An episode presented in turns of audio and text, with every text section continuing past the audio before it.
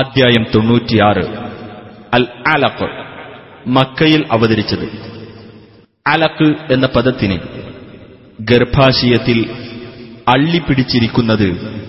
അഥവാ ഭ്രൂണം എന്നർത്ഥം മനുഷ്യനെ ഭ്രൂണത്തിൽ നിന്ന് സൃഷ്ടിച്ചതിനെ സംബന്ധിച്ച് രണ്ടാം സൂക്തത്തിൽ പരാമർശിച്ചിട്ടുള്ളതാണ് ഈ പേരിന് നിദാനം بسم الله الرحمن الرحيم اقرأ باسم ربك الذي خلق സൃഷ്ടിച്ചവനായ നിന്റെ രക്ഷിതാവിന്റെ നാമത്തിൽ വായിക്കുക خلق الإنسان من علق മനുഷ്യനെ അവൻ ഭ്രൂണത്തിൽ നിന്ന് സൃഷ്ടിച്ചിരിക്കുന്നു اقرأ وربك الأكرم നീ വായിക്കുക നിന്റെ രക്ഷിതാവ് ഏറ്റവും വലിയ ഔദാര്യവാനാകുന്നു الذي علم بالقلم പേന കൊണ്ട് പഠിപ്പിച്ചവൻ علم الإنسان ما لم يعلم മനുഷ്യന് അറിയാത്തത് അവൻ പഠിപ്പിച്ചിരിക്കുന്നു كلا إن الإنسان ليطغى നിസ്സംശയം മനുഷ്യൻ ധിക്കാരിയായിത്തീരുന്നു أن رآه استغنى തന്നെ സ്വയം പര്യാപ്തനായി കണ്ടതിനാൽ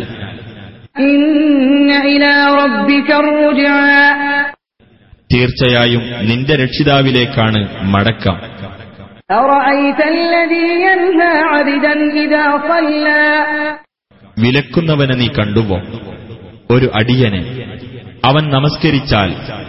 أرأيت إن كان على الهدى അദ്ദേഹം സന്മാർഗത്തിലാണെങ്കിൽ ആ വിലക്കുന്നവന്റെ അവസ്ഥ എന്തായിരിക്കുമെന്ന് നീ കണ്ടുവോ أو أمر بالتقوى അഥവാ അദ്ദേഹം സൂക്ഷ്മത കൈക്കൊള്ളാൻ കൽപ്പിച്ചിരിക്കുകയാണെങ്കിൽ أرأيت إن كذب وتولى ആ വിലക്കുന്നവൻ നിഷേധിച്ചു തള്ളുകയും തിരിഞ്ഞുകളയുകയും ചെയ്തിരിക്കുകയാണെങ്കിൽ അവന്റെ അവസ്ഥ എന്തായിരിക്കുമെന്ന് നീ കണ്ടുവോ ألم يعلم بأن الله يرى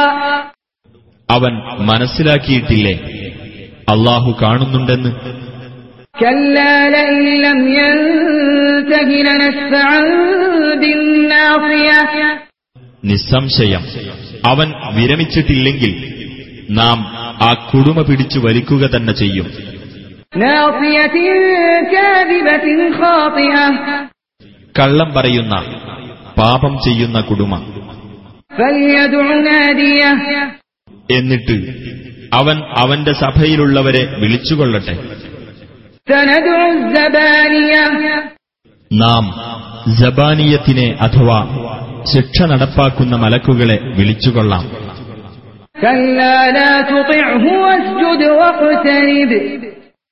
നിസ്സംശയം നീ അവനെ അനുസരിച്ചു പോകരുത് നീ പ്രണമിക്കുകയും സാമീപ്യം നേടുകയും ചെയ്യുക